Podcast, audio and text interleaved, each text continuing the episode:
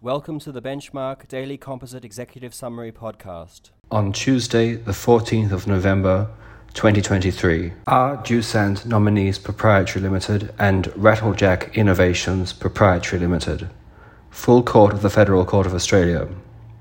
Mining industry safety product did not infringe the appellant's patent, and the appellant's patent was invalid. Hoyne and Attorney General, New South Wales, Number 2. Court of Appeal of New South Wales. Person convicted of Commonwealth offences failed in judicial review application regarding a decision of a judge to refuse an inquiry into his conviction. Sethi and the owner's strata plan number 93392, number 6. Supreme Court of New South Wales. Proceedings struck out as they were doomed to fail and were also frivolous and vexatious and an abuse of the process of the court. Beklenoglu and Sunrise Cleaning Services Proprietary Limited. Supreme Court of Victoria.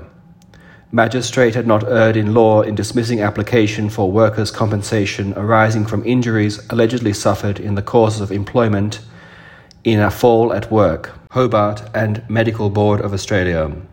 Court of Appeal of Victoria doctor whose registration was suspended due to his practice of granting COVID 19 exemptions and misinformation that he spread about COVID 19 failed in application for judicial review of the decision to suspend his registration.